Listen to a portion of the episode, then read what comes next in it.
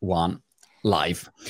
Stavo dicendo, Alberto, che mentre ti sei alzato, ad un certo punto ho visto passare un po' di persone e non so se è normale così in Satispay, però sembravano molto affezionati al loro lavoro, molto come dire, sai quando uno proprio lavora, no? Oppure non so se magari passavano e poi appena escono dalla telecamera invece, vabbè, cazzo, adesso mi, mi vado a bere il caffè. Era una bella atmosfera. No, c'è, una, c'è una bella energia, è, è un bel momento e um, stiamo andando forte, come mi piace dire anche per ricordarlo a tutti e motivare, però sai, sono eh, anni che il prodotto è sul mercato, dal 2015, un primo anno in cui avevamo fatto 15.000 utenti, adesso facciamo 150.000 iscritti al mese.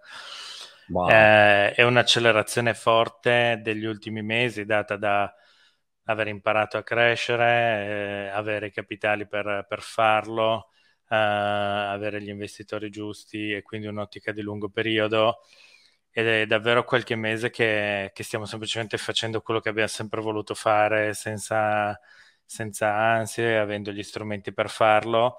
E quando la quando sai di poter investire per anni uh, diventi ogni giorno più bravo nella crescita. Cioè la crescita è, è una cosa super complessa uh, che crea molto discomfort perché ogni giorno che cresci sei un animale diverso quello che funzionava ieri non funziona più però diciamo che siamo arrivati a un punto in cui chi è in Satispay um, ha ormai abbracciato il fatto che essendo su una cosa che cresce rapidamente, loro sono portati ogni giorno a dover imparare e mm. si sentono, come eh, noi fondatori in prima persona, privilegiati perché ogni giorno possono diventare più bravi e più competenti. Uh, quindi vedo proprio, sono, sono diciamo 3-4 mesi che uh, c'è una forte, forte consapevolezza di cosa fare per crescere sempre di più e un forte entusiasmo. Poi siamo accappati nella crescita dalle assunzioni, nel senso cioè? che noi potremmo crescere di più, poi Satispay ha una crescita relativamente complicata, cioè adesso che abbiamo più di 200.000 negozi possiamo un po' spingere, però è un po' come Uber, se non hai il driver non hai il passeggero, non è come ti faccio una banca, ti do una carta e vai più o meno dove ci sono i post. Noi crediamo nel creare un network indipendente perché sia più economico, perché sia più flessibile, perché domani tu possa pagare dal tavolo, dopo domani da un totem, cioè che non sia legato a tutto quello che è il mondo de- delle carte, che poi vuol dire che troppa gente è coinvolta, troppe tecnologie sono coinvolte, però vuole anche dire che se io non ho i negozi non ti do un gran mm. servizio, no? E quindi c'è questa uh, crescita a due lati che comporta avere dei team dedicati all'acquisizione, all'onboarding, alla qualità degli esercenti, della visibilità di Satispay negozio, dei team dedicati alla verifica degli, delle identità dei, dei consumatori e se fai 40.000 iscritti al mese basta un certo team, se ne fai 120.000 ce ne vuole un altro. E a livello di poter spingere per farne 200.000 lo, lo possiamo fare, ma poi eh, overstressiamo alcune strutture, ma parliamo di, siamo veramente pochi, per, siamo 230 persone eh, per, eh, tra consumatori e esercenti ormai praticamente 3 milioni di, di clienti e stiamo assumendo una persona al giorno, ma dovremmo andare un pochino più, più veloce, però ah. quello è, è, tosto, cioè le persone sono tutto, e, eh, non è banale. Mi domando um, come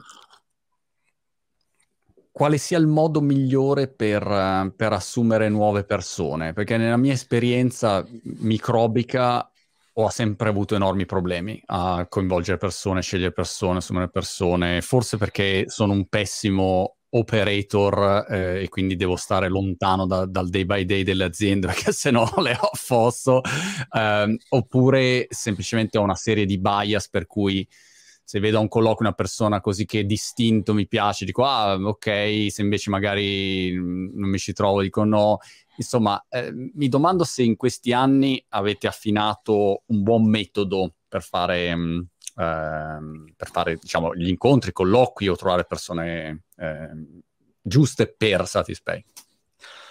Sì, e continuiamo a farlo, cioè probabilmente non abbiamo ancora la formula magica, ma sicuramente va meglio. Diciamo che adesso forse manca, siamo indietro sulla quantità di nuove assunzioni, ma poi arriva qualità. Arriva qualità e arriva soprattutto fit, cioè il tema è proprio di attitudine che funzioni con l'azienda. Diciamo che all'inizio si fanno errori e la prima lezione da imparare è che se qualcuno non va bene bisogna lasciarlo andare. E secondo me le startup si spaccano su questo, perché i primi che devi lasciare andare quando fai una startup spesso sono tuoi amici.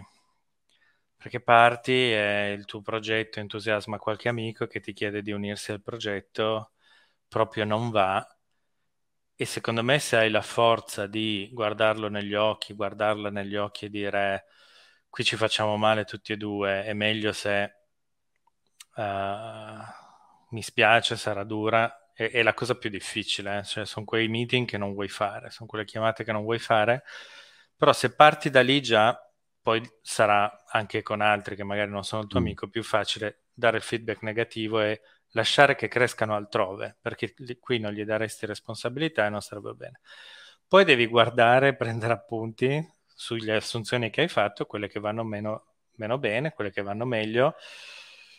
E poi via via quello che abbiamo fatto, ho cercato di, di avere dei questionari uh, dove magari chiedevamo pareri su aziende tech, su dei trend, uh, non tanto perché ci interessasse la risposta, ma per capire quanto fossero persone sì, interessate, uh, quanto ragionassero nella risposta, oppure cose del tipo devi trasferire uh, un tera, uh, cosa usi? Una chiavetta, un'email o... Ma, o... un piccione viaggiatore. cosa, che, cosa che poi puoi anche trovare su Google, non ci interessava tanto... Um, cioè, che fossero domande risolvibili, cioè domande risolvibili, metti, metti lì un attimo e rispondi. Poi abbiamo capito che comunque quando facevi la chiamata anche solo in video call capivi molto di più. Adesso ci sono varie formule da um, questo questionario è diventato in video, quindi noi scriviamo le domande, le, le, le persone si registrano in video per dare le risposte. Non per tutte le, le posizioni, perché diciamo che alcuni tech, eh, alcune, alcuni profili rischi di perderteli, che non, mm. non vogliano, non sia loro, non, non, non, si sentano a loro agio di fronte a una telecamera, ma tanti altri profili ti dà molto vederli di persona.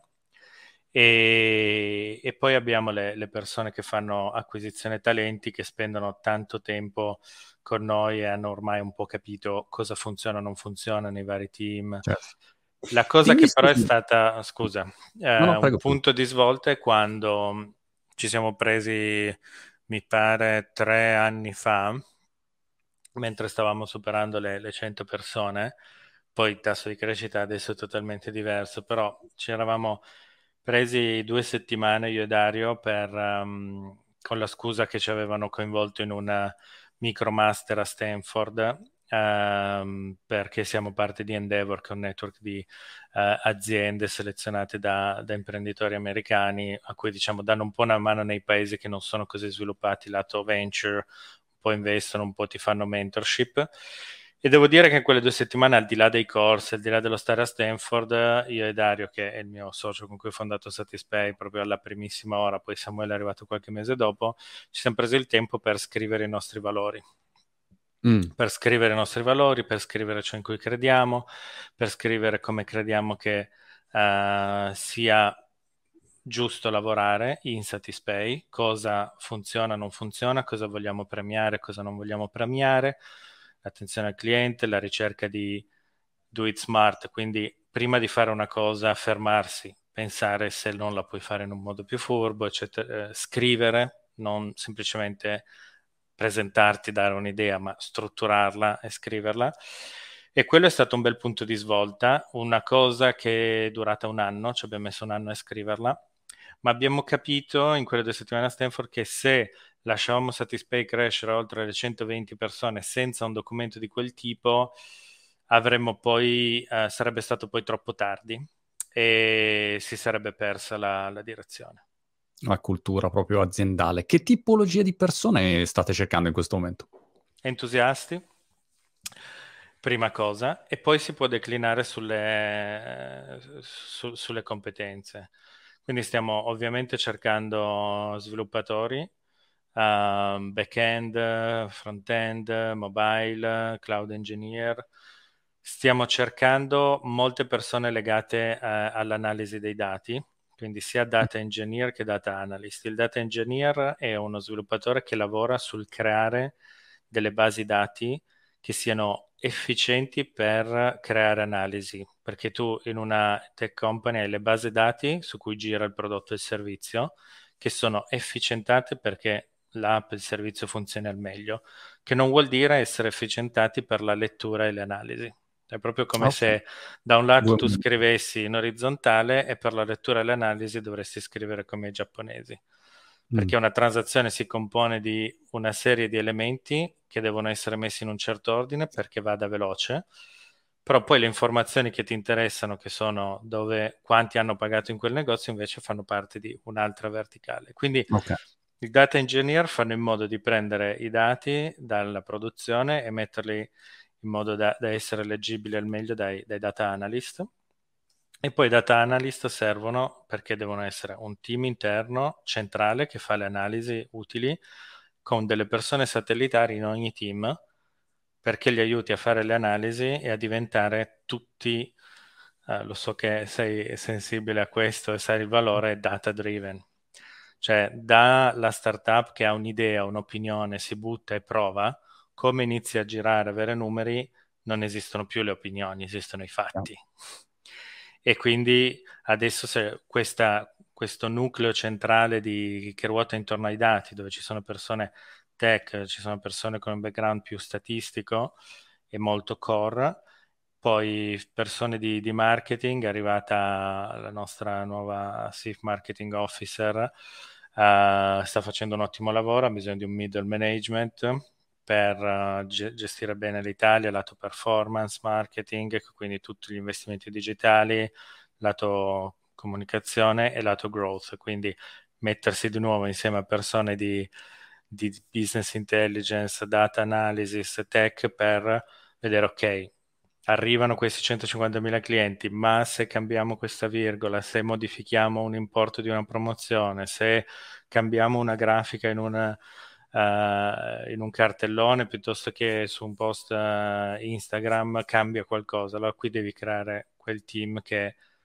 fa crescita, crescita, crescita. I primi erano stati Facebook con il growth team che riportava Zuckerberg, hanno fatto poi un po' scuola ed è un qualcosa di nuovo che non fitta nelle organizzazioni tradizionali, non è per forza marketing, per forza tech, per forza controllo di gestione, un mix dei tre, poi persone che si relazionino con gli esercenti, che sia supporto all'iscrizione, che sia andare in giro a verificare che ci siano gli stampini giusti, il QR code, la visibilità, perché gli esercenti, se vuoi, un po' arrivano per i consumatori, scusa, si iscrivono, arrivano per conto loro, sono invitati dagli amici, vedono gli esercenti, si iscrivono. Con l'esercente non puoi solo cercare l'early adopter, il tech entusiasta, devi andare a prendere anche la pasticceria con la novantena dietro alla cassa perché i, i clienti Satispay possano anche prendersi il caffè lì. E quindi sugli esercenti c'è proprio sono un molto più, più coccolati di fino di persone mm. e ci vuole il, il, rapporto personale. Poi il 70% si iscrive da solo ma quel, perché hai quel 30% di cui non meno perché se vuoi conquistare Bologna devi avere quegli esercenti di Bologna di cui non puoi fare a meno, che non è detto che sia gente che poi va online e si registra, anzi, stanno lì fermi ad aspettare che gli entri qualcuno dentro da Alberto, ho saltato um, il perché Satispay eh, sia diverso rispetto a um, acquistare con una carta di credito o eh, rispetto al PayPal di turno, rispetto a adesso sto mettendo, pensando a tutte le modalità di acquisto a, Apple, mh, mm, Apple, Pay se uno va a pagare mm, dove si differenzia Satispay per chi non lo conoscesse? Allora, Satispay per farla semplice è un modello a tre parti, quindi c'è Satispay, il consumatore e l'esercente, nient'altro. Gli altri modelli che hai citato sono multilaterali, nel senso che quando tu vai a pagare con carta in un supermercato hai in mano un pezzo di plastica o lo hai salvato su Apple Pay che ti è stato dato da una, dalla tua banca. Quindi c'è la tua banca che lavora con un'azienda che fa issuing, che emette carte, che non è mai la banca, sono sempre aziende terze che fanno quello di specifico. Poi tu quella carta l'hai appoggiata su un POS che è stato dato all'esercente dalla sua banca o da una società che fa acquiring. Possiamo citare uh, Worldline, Nexi, Nets, cioè sono aziende che fanno quello, hanno l'accordo con la banca, la banca non ha tecnologia, quindi non fa neanche quello, lo fa fare da società terze. Lo facevano loro una volta, era molto profittevole, poi le banche si sono fatte un po' sfuggire questa opportunità. Il fatto che il POS che la banca dell'esercente ha dato all'esercente attraverso l'acquirer funzioni con la, con la tua carta sta nei circuiti nazionali come Bancomat, internazionali soprattutto, che fanno il grosso del, dei, dei, volumi, i due terzi delle transazioni in Europa sono su Visa, Mastercard e PayPal, che fanno sì che funzioni l'interoperabilità. Quindi tutto ciò che è sviluppato sul chip della carta e nella tecnologia del, del POS rispettano dei criteri che fanno dettati da Visa e Mastercard principalmente che poi sono a loro volta pagate per ogni singola transazione. Quindi Visa e Mastercard hanno tutti gli accordi, dettano le regole e prendono pedaggio per ogni singolo pag- okay. pagamento. Parliamo quindi di min- minimo 5 soggetti uh, coinvolti in una transazione. Satispay è un ente unico a cui come consumatore ti puoi iscrivere e collegare il tuo conto corrente. La banca non può impedirlo perché è come quando colleghi il tuo conto corrente per pagare Um, una bolletta. La bolletta e, e, e, l'esercente si registra e dice questo è l'IBAN su cui voglio ricevere i pagamenti. Um, questo fa sì che noi, non come Mastercard che di fatto detta le regole ma poi lascia la relazione alle banche e la distribuzione, noi andiamo direttamente a relazionarci e sono i nostri clienti il consumatore e l'esercente. Questo abbatte i costi, ci consente di ci ha consentito di entrare sul mercato e dire agli esercenti non, Satispay non costa nulla sotto i 10 euro e 20 centesimi fissi sopra i 10 euro. Mm. Um, cosa che piace perché l'esercente piccolo tende a dirti di no per il caffè così, in realtà non tanto perché sia cara quella singola transazione, ma perché in quel mondo ci sono talmente tanti attori che si rende conto che ha un costo per una cosa, un costo per il trasferimento sul conto, una percentuale e dicono guarda io non so bene quanto mi costi, ma per i pagamenti piccoli lascia stare. Quindi questo essere molto più efficienti, non dover dare soldi a nessuno, ci ha consentito di costare meno e di fare un prezzo un po' strano, un po' diverso, che ci ha portato a diventare l'app per pagare il caffè, che era quello che volevamo, perché noi vogliamo diventare un'abitudine e poi da lì essere usati per tante altre oh. cose.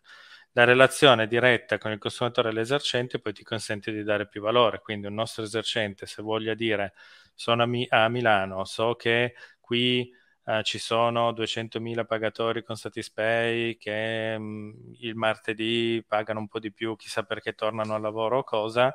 Io ho un supermercato, ma quel giorno lì posso dire, guarda che se vieni a far vedere nella lista negozi che c'è un, una promozione, un piccolo cashback se vai a fare la spesa lì. Questo è, è solo un esempio, però noi siamo visti come un network molto ingaggiato eh, di utenti, non solo come una tecnologia. E quindi poi puoi andare oltre, quindi poi abbiamo fatto in modo che inquadrando semplicemente una bolletta la puoi, inqu- la puoi pagare, inquadrando una, eh, il QR code delle tasse lo puoi pagare, ehm, l'esercente in, inizierà, diciamo, lo stiamo portando nella tecnologia. Poi puoi pagare anche online, sta crescendo enormemente, ma credo che un po' la caratteristica nostra sia quella di essere una piattaforma stabile e scalabile che porta nella digitalizzazione il negozio fisico, che altrimenti okay. temiamo rimanga un po' indietro. E se tu guardi l'app Satispay è un po' come un e-commerce diffuso. Vedi intorno a te dove puoi andare a acquistare quello, quello che ti serve. Per cui è molto presente sul territorio e, anche molto faticoso da costruire un, network del genere, immagino. Non è una cosa che si fa come appunto uno fa un'app digitale vende online, penso, for books, mh, mm, vabbè, cioè, mh, mm, non hai, diciamo, tutta la parte fisica, il territorio, la gestione degli esercenti, eccetera. E voi avete chiuso, adesso non mi ricordo il dato pubblico, però avete chiuso insomma nel tempo dei, dei round importanti no, di finanziamento. Eh, non so se sia pubblico, Alberto, il dato. Sì, se... diciamo che ad oggi il dato pubblico, poi di fatto cosa è entrato in azienda, sono 110 milioni e um, stiamo ovviamente come sempre le startup lavorando su altre grandi operazioni. Chiaro. Um, 110 milioni che per una startup italiana è una cifra enorme, perché di solito le misure sono completamente diverse, ovviamente. E ehm, peraltro stavo guardando stamattina, per cazzeggiare un secondo e per fare gossip tecnologico, stavo guardando nell'acquisizione di Twitter eh, Elon chi ha portato dentro e quindi ha fatto un'operazione dove a debito va a ovviamente um, a, a, fare, a spendere questi 40 billion, però ho visto che ha tirato dentro Sequoia che mette 800 milioni. Sequoia lo ricordo per chi fosse in ascolto, uno dei VC più famosi al mondo. Uh, Andreessen Horowitz che ne mette 400, again, uno dei VC più importanti al mondo. Larry Ellison che mette un miliardo. Larry Ellison, peraltro, già nel board di Tesla dal credo 2018, insomma, fondatore di Oracle. E poi c'è Qatar Holding che mette 375 e Fidelity eh, che mette 316. E quindi mi faceva riflettere come alla fine dei conti poi, non dico sono sempre gli stessi, però più o meno, insomma, cioè la, sui media la notizia è Elon ha comprato Twitter, compra Twitter. Nei fatti poi entrano tanti player, tanti investitori, insomma, però questo è per dire che ehm, f- forse anche Satispay ha cominciato a entrare o comincia a entrare in un radar di grandi investitori che magari l'Italia non l'hanno mai guardata di fatto, insomma, tranne magari qualche raro caso, ecco. No, guarda, hai centrato il punto. Uh, purtroppo il mondo degli investitori è un po' un mondo di, di follower. Dico purtroppo da, da, startup italiana perché finché non accedi a quei nomi um, è molto faticoso per gli investitori guardarti. Nel senso che, ah, ok, quindi l'Italia, ma quanti sono? Ah, 60 milioni, ah, ma dove sono? Ma perché non ci sono exit lì? Quindi il, il mondo degli investimenti ad oggi è drogato di capitale.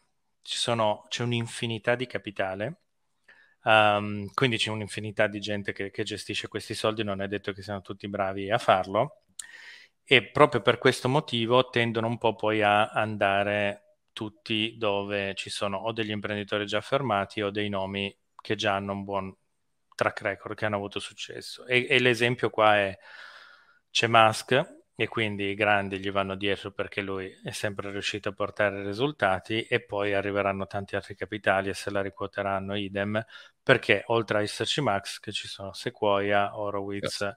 e Ellison Co la sensazione, quello che ti dicevo, la, uh, lavoriamo con serenità ad altre operazioni di investimento per crescere ancora di più, questa serenità è portata dal fatto che sono entrati LGT, Square, Tencent, adesso poi Square si chiama Block, del, della società di pagamento del, del fondatore di Twitter, e le interazioni che abbiamo da, da quel giorno sono di costruzione di argomenti di capitale quando noi vogliamo da grandi fondi tendenzialmente americani o loro stessi che, che seguono, perché di fatto si è accesa un po' una lampadina su Satispace, la sono guardata, poi se la guardano deve andare bene.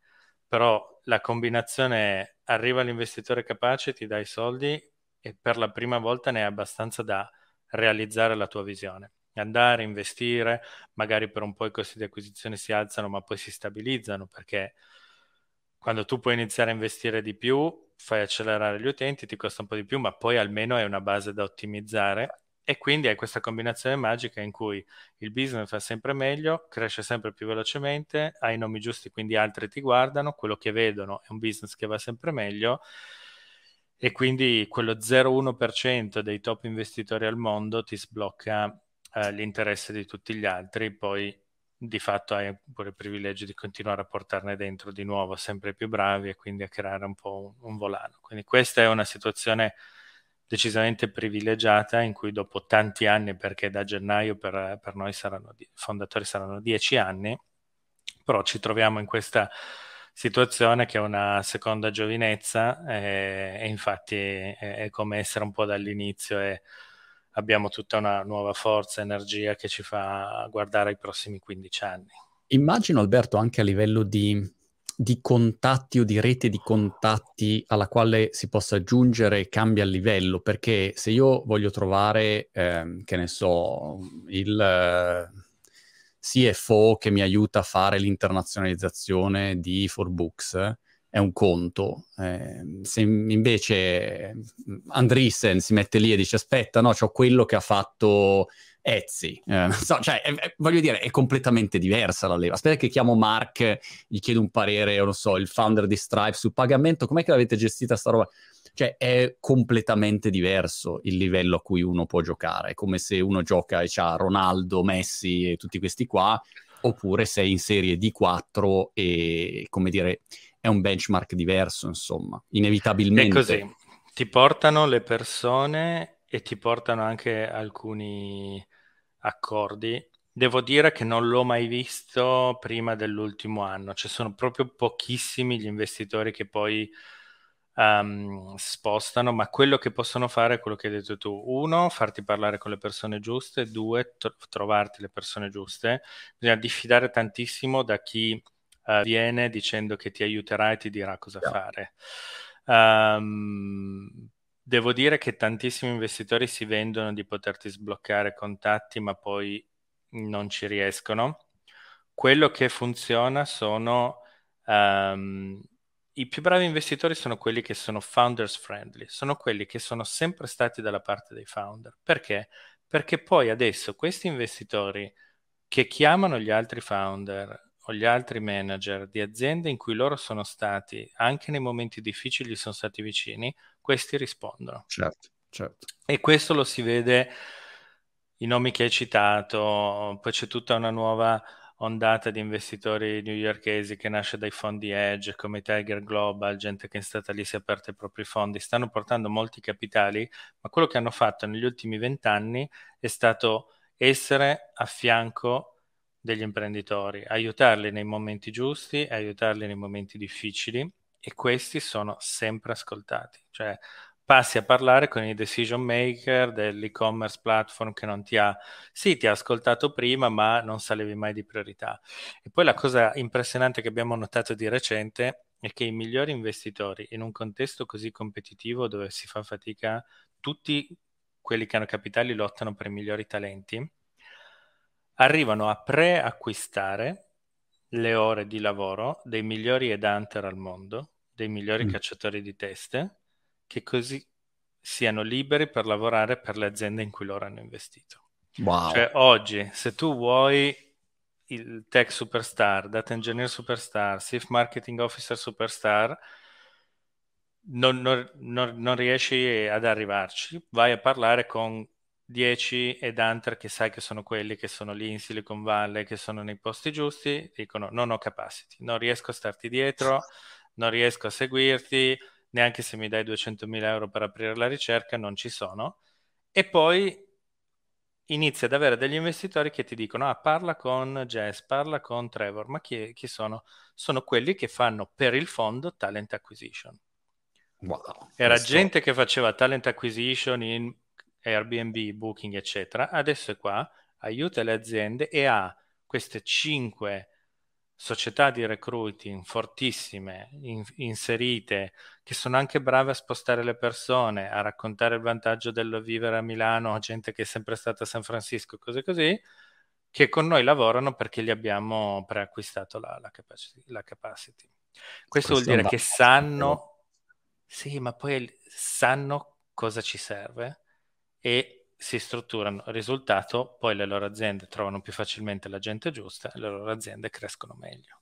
È anche un fatto di velocità. L'altro giorno, così, mi sono un po' sfogato internamente perché per un'operazione minuscola che devo fare, minuscola, parliamo di una roba ridicola da fare, ci mettiamo più tempo di quanto ci mette Elon Musk a comprare Twitter per 42 miliardi. Cioè non è possibile. Ecco, eh, c'è un fatto di velocità che poi è evidente. Se tu ci metti due anni per trovare le persone giuste e dall'altro lato i tuoi concorrenti eh, ci mettono 10 minuti, è chiaro che non si va da nessuna parte. Per cui mi immagino, ecco, qua, vedendo dall'esterno a volte delle realtà crescere, come può essere la tua o come possono essere insomma, i, i grandi nomi delle aziende che poi sono venute fuori in questi anni, vedi anche una velocità di esecuzione che dici, wow, co- come fate ad andare così veloce? Insomma, ehm, questo è un altro aspetto interessante. La poi, crescita volte... è violenta, eh? Eh, cioè... Mm Uh, Hai tutti nel... i casini della crescita, ovviamente. Uh, questo è,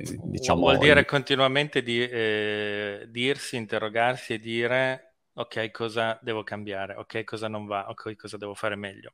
Ma mi, mi incuriosiva la, il tuo commento sulla piccola operazione, ci state mm. mettendo tanto a farla. Secondo me è un, conte- è un, è un elemento mi spiace dirlo, eh, perché io mi sento un cittadino europeo fino al midollo, ma è un elemento Stati Uniti-Europa. Io mm. ti garantisco che uh, con, investi- con, gli investitori americani parli, ti capisci, vai, firmi. Ci sono ovviamente gli avvocati che guardano tutto, ma parti da questo è quello che possiamo realizzare, questa è la visione, lì dobbiamo andare, proponiamoci dai due lati delle condizioni che abbiano senso e poi guardiamo le, le minuzie proprio che rimangono fuori e andiamo avanti. Europa. Passiamo mesi a vedere tutto ciò che potrà andare male. Che già ti smonta, dici ok, cioè, poi adesso devo andare di là e devo uh, mettermi in testa tutto ciò che può andare bene. Quindi mentre parli con un investitore americano o ti dice no o ti dice sì e ti aiuta a puntare ancora più in alto, poi dopo c'è ok, visto che abbiamo visto tutto ciò che può andare male, an- ti chiedo condizioni esagerate senza senso. Poi ci troviamo a metà, ma intanto io ti chiedo super protezioni, super liquidation preference, veti su tutto quanto, decido io se si vende o non si vende e poi vabbè lasciamo, si litiga sei mesi e poi troviamo una via e andiamo avanti. Aggiungo, scusa Alberto se ti interrompo, che eh, qua in Europa per due lire e negli Stati Uniti invece per importi dieci volte più grandi, insomma. Perché di nuovo, se si mettono lì, si studiano un'azienda e fanno l'operazione, deve essere un'operazione grossa che valga la pena. Di nuovo, qua poi, e, e poi cosa fanno? Valutazione alta e tanti capitali. E tu dirai, ok, ma valutazione alta, poi gli conviene? Sì, perché nel momento in cui un'azienda ha una valutazione alta e tanto capitale, può fare delle acquisizioni emettendo azioni, quindi vali un miliardo, vuoi acquisire una società che vale 10 milioni, ti diluisci dell'1%. Chiaro. Vali un miliardo, uh, puoi fare mol- molti più piani di stock option e soddisfare, attirare talenti. Hai tanti capitali, puoi permetterti di investire e crescere. Sei in una, una condizione migliore di chi si trova un investitore che gli dice dobbiamo partire da una valuation bassa, se no io non ho abbastanza percentuali per quello che voglio mettere e inizialmente voglio mettere poco. Un'azienda mm. un po' nel limbo di una valutazione ok, ma non così robusta, che non può permettersi di fare acquisizioni. Stiamo andando in un mercato in difficoltà dove se hai la valutazione giusta puoi acquisire, perché ovviamente tutto questo contesto di incertezza, guerra, mercati che vanno giù, alcune aziende faranno fatica a raccogliere capitali e poi puoi anche acquisirle, acquisirle in azioni se una valutazione rotonda ti porti a casa negli anni bui una struttura e dei vantaggi. E poi hai cassa, quindi anche nel momento difficile sei tra i pochi che hanno cassa e attirerai altra cassa in futuro. Se tu invece hai una valutazione così così e intanto ti do pochino, poi vediamo dove vai, dove vai? che tra sei mesi sei di nuovo lì che devi cercare capitali. E allora il tempo anche perso. E quindi, secondo me, mh, è proprio l'idea di non spezzare il capello, di non creare quell'energia negativa di vedere tutto ciò che potrà andare male. Nello scenario in cui tutto va male, beh, si perde il capitale, si cercherà a quel punto di avere due protezioni minime. Si, l'importante è trovare un accordo perché se va bene, va bene di brutto a tutti e due, mm. all'investitore e al founder. E questo atteggiamento è super positivo ed è il motivo per cui laggiù si fanno i soldi veri e poi si investono i soldi veri, secondo me. Hai visto We Crashed su Apple TV? La, diciamo il film su WeWork, eh, Adam Newman. No, ho, ho, le, ho letto e ne, sta, ne, ne, parlavamo molto che stiamo guardando nuovi uffici, nuove sedi, okay. però no, non sono riuscito a vederlo col bambino piccolo a casa, sto perdendo Guarda, è, è, molto, è, molto, divertente, fatta molto bene, lui Jared Leto è bravissimo, e, e la Hathaway anche bravissima, um, quindi diciamo è, è, proprio fatto bene, uh, però ti piace perché è un po' romanzato e un po' vero, insomma c'è questa crescita pazzesca. Però un aspetto interessante è che um, ovviamente è ambientato nell'epoca pre eh, diciamo, nell'epoca esclusivamente basata sul crescere, crescere, crescere a tutti i costi, spacca tutto, vai, e, e quindi l'approccio è quello. Però c'è una parte in cui c'è lui con, um, come si chiama, Masayoshi San, quello di SoftBank, che a un certo punto investe e dice, guarda, io investo, però... Eh, devi pensare in a crazy way, no? E quindi lui parte e inizia a aprire WeWork comunque, no? Girando, facendo qualunque cosa per aprire velo- il più velocemente possibile per avere questa valutazione che poi arrivano tipo a 47 billion di valutazione massima. E, e poi c'è tutto il crollo. Però la cosa interessante è, è, questo rapporto anche con gli investitori e quindi c'è una sorta di... Um, simpatia verso il founder, che in quel caso è molto erratico e anche eh, pazzo furioso, però lo vedi che è proprio pressato dai VC per ehi, devi crescere, devi crescere, devi crescere, devi crescere, più magari di quanto lui avrebbe fatto di suo, no? Allora mi domandavo, quando inizi a chiudere del, dei round grossi, che relazione si instaura? Cioè c'è immagino ovviamente una pressione per, per, portare risultato, perché insomma questo è ovvio, però che relazione si instaura a livello, diciamo, di scelte? Ehm, è, è, una pressione dove dopo un po' ti senti confinato e dici, cacchio, qua cioè, dobbiamo continuare a prescindere, a, a crescere, crescere, crescere, eh, si riesce ad avere una crescita più sana, tra virgolette, eh, che, che appunto mantenga poi quella che è anche la tua visione aziendale, la cultura aziendale, co- come la stai vivendo? Ma noi abbiamo molti anni alle spalle dove abbiamo dovuto fare attenzione a ogni euro e quindi um, adesso lo sforzo che stiamo facendo è quello di ah, rilassare un po' le spalle e dire possiamo andare di più, possiamo spendere un po' di più, ma è ormai insito nella nostra natura uh, di non creare acquisizioni insostenibili. Quindi sempre più utenti si iscrivono, ma sempre più alta è la percentuale di quelli che poi diventano attivi, eccetera. E um, l'importante è che quando questi investitori, cosa che non ci potevo credere, arrivano, tu hai già capitali e ti dicono, ok, ma se avessi 50 milioni in più cosa faresti? Se avessi 100 milioni in più cosa faresti? Tu devi essere onesto e pronto a dire sì, saltare su quell'opportunità lì, poi guardare effettivamente co- cosa puoi fare e dedicarti a, a farlo bene co- con efficienza. La pressione poi vera non, non, c'è, secondo me è una fase un pochino più sana adesso dove veramente uh, studiano quelle realtà che possono crescere senza uh, distruggersi. Mm. E credo che sia dato dal fatto che noi avevamo fatto, torno a quell'esercizio sui valori, dove noi abbiamo scritto la cultura aziendale, do it smart, be responsible, believe, che racchiude tutta una serie di, di caratteristiche, di modus operandi, che è anche chiaro ai nostri investitori. E quindi l'esempio che ti faccio è internazionalizziamo forte, ma dobbiamo essere sicuri di uh, spaccare in Italia. Mentre mm. una volta era, ah, se non sei in 50 certo. paesi non sei nessuno. Adesso c'è una consapevolezza data anche un po' da, dal nostro business dove il mobile payment che, che, che, funzionano al mondo sono o dominanti in Cina o in Corea o in Indonesia e sono dei verticali di quel paese che rispondono a quelle esigenze. Non è PayPal che con eBay potete andare in tutto il mondo. Quindi vedo che c'è un po' più di consapevolezza di quanto la crescita sostenibile poi paga in un periodo un po' più lungo. Secondo me non a caso comunque quegli investitori non erano americani. Ok.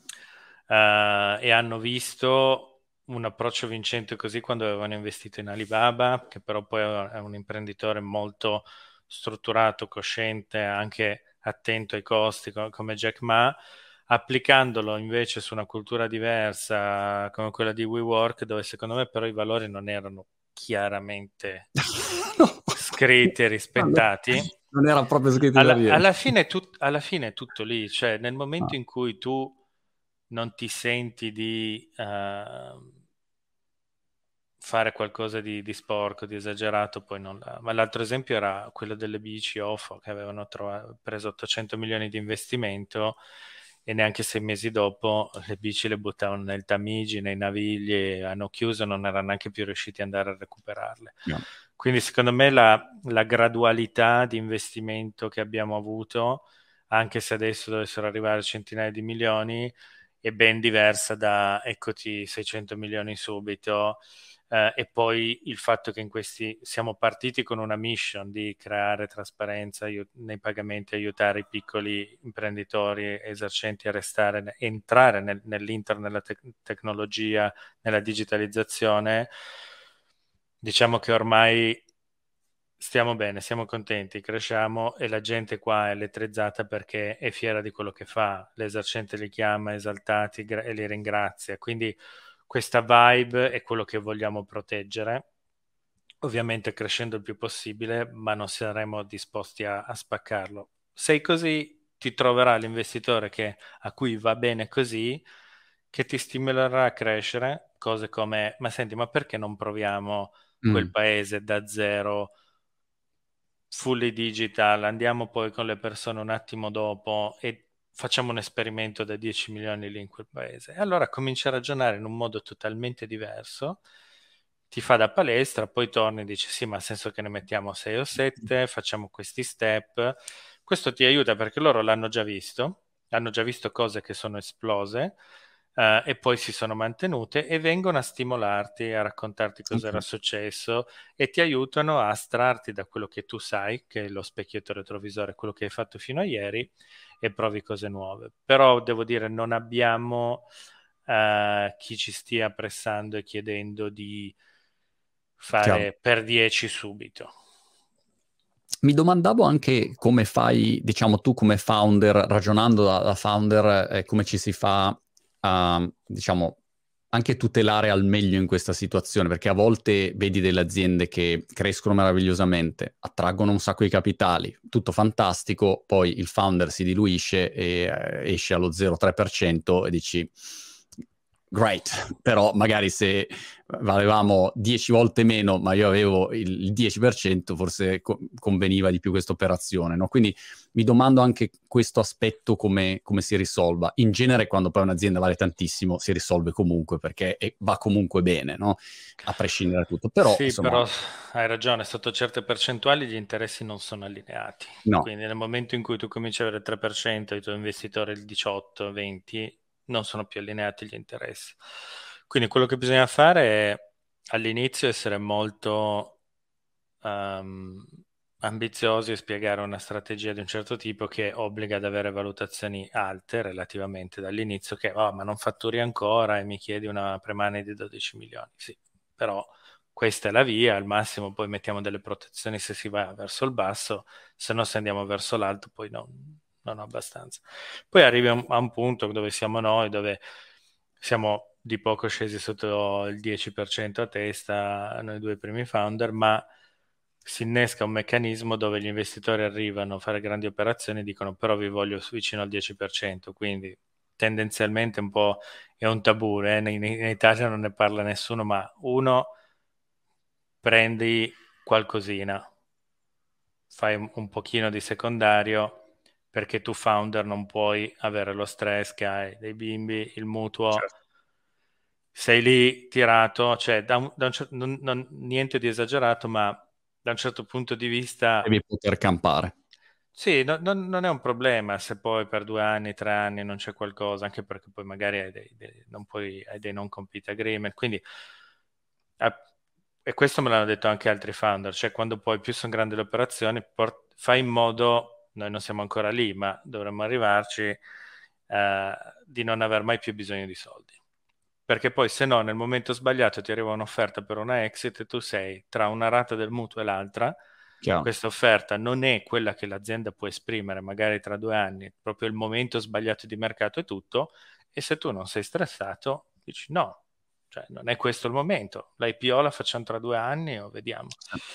E dall'altro lato a un certo punto, se le cose vanno bene, eccetera, quando arrivano questi investimenti si, chiede si chiede di emettere nuovi pacchetti di stock option.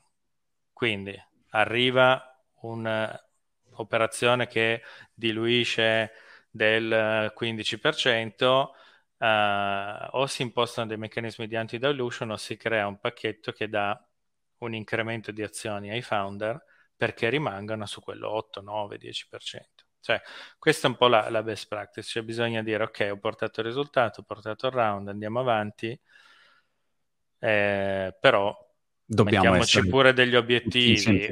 certo. oppure facciamo fin... l'obiettivo era chiudere questo round ce l'abbiamo fatta uh, suggerisco di stare um, poi mi pare Zuckerberg uh, sia arrivato al 7 però diciamo quella è un po' una soglia una soglia minima e non fatevi problema a parlarne con gli investitori uh, perché sennò poi dopo si arriva in una, in una situazione in cui quelli dopo non investono più perché dico ok vabbè ma tu sì però poi alla fine non, non puoi forse neanche prendere le decisioni e poi sanno che, che gli interessi non sono allineati quindi mh, mm, mettersi appena si può a posto economicamente e fare in modo di non scendere sotto certe soglie ci sono meccanismi antidilutivi, pacchetti di stock option dedicati ai founder, eccetera, eccetera. Interessante. Senti, per, per chiudere questa chiacchierata, che peraltro ci sarebbero mille argomenti di cui parlare, le rimanderemo al, al futuro, mi domandavo quale fosse la vostra visione rispetto a tutto il mondo, diciamo, Web3, cripto in arrivo. Ho visto di recente una presentazione interessante di Jack Muller, quello di ehm, di Lightning, quindi Strike, Bitcoin Lightning, alla, alla Bitcoin Conference, eh, che ho trovato molto interessante no? rispetto a, a, quello che era il, lo scenario che dipingeva rispetto alle transazioni tradizionali, tutti i player coinvolti, eccetera, eccetera, quali, quali possono invece essere le evoluzioni ehm, dei pagamenti. Che, come lo vedi questo mondo? È un mondo che, che monitorate, che integrerete? Qual è vostra, il vostro approccio? Ci crediamo molto. Ok. Uh, pur dicendo che al momento non, uh, non è praticamente utilizzabile per, per, i nostri pagamenti. Cioè non è non è, momen- non è, ancora il momento uh, perché la blockchain possa essere effettivamente utile alle transazioni quotidiane, che è quello che vuole fare Satispay, non è che facciamo money transfer di grandi cifre o grandi sì. investimenti. Uh, si vedono tante finte che, che, e va bene, magari poi un giorno lo faremo noi, che ti mettono in app la possibilità di comprare e vendere criptovalute, ma quello è meno della punta dell'iceberg, cioè proprio il lightning, è proprio la blockchain che semplifica il mondo delle transazioni e le integrazioni tra i sistemi, che può essere, e ne parliamo ovviamente, aveva investito Square, poi si è ribattezzata Block, blockchain, loro ci credono tantissimo, sì. ci confrontiamo con loro, immaginiamo un'interoperabilità dove l'utente italiano, europeo di Satispay manda denaro all'amico americano che usa uh, l'app Square Cash usando Lightning. Ci immaginiamo un mondo dove lo Stato uh, sarà coinvolto a livello di regole e quindi se tu paghi in un paese in automatico c'è l'IVA, le, la dogana viene tutta regolata perché è chiaro che se il ricevente è lì ed è in quella fiscalità e tu sei qui ne hai un'altra, non è poi postumo dove allora lo devo dichiarare, eccetera. Ci immaginiamo uh, di costruire modalità dove parte del tuo portafoglio sia spendibile magari solo per il welfare, per i buoni pasto, chissà cosa, sia automaticamente gestito. Quindi vediamo, lo vediamo, lo osserviamo, ci crediamo, dobbiamo dire che più lo guardiamo, più crediamo che ci vorranno 15, ma più probabilmente 20 anni, e... però sarà effettivamente più... è talmente chiara il vantaggio tecnologico di efficienza che toglie sovrastrutture, che si andrà, si andrà lì. Ci vorrà solo un po' di tempo. Senti Alberto, ma Jack passa ogni tanto in ufficio col suo barbone lungo da, da, da saltone? Uh, no, ma noi abbiamo veramente preso questi investitori senza mai vederli di persona. Adesso stiamo cominciando a organizzare il loro passaggio qua, ECDA qua. Uh, credo che tra giugno e luglio inizieremo a vedere per la prima volta di persona gente che ci ha dato centinaia di milioni e non abbiamo mai, mai incrociato. Um, poi ha un team molto um, molto tosto, c'è Brian Grassadona di, di, di Cash App, da cui il confronto è sempre valido, la persona che nel nostro board fa un po' la loro parte di, di, di acquisizioni, prima lo faceva per, per, Google, poi è stato in Andresen Horowitz, quindi sono aziende che hanno dentro molte competenze. Devo dire, rispetto al fondo che viene, ti stimola, aziende come Block hanno talmente tanto loro da fare che poi ti si mettono a disposizione, sono disponibili, sta a noi bussare alla porta e chiedere. Poi loro ci sono, però sai, due aziende presissime dal loro lavoro, noi a volte ci dimentichiamo di stimolarli, ma adesso che noi abbiamo anche molti più manager, abbiamo più tempo per andare a chiedere, sono sempre disponibili. Super. Alberto, bocca al lupo per tutto, ci vediamo alla prossima. Crepi, alla prossima.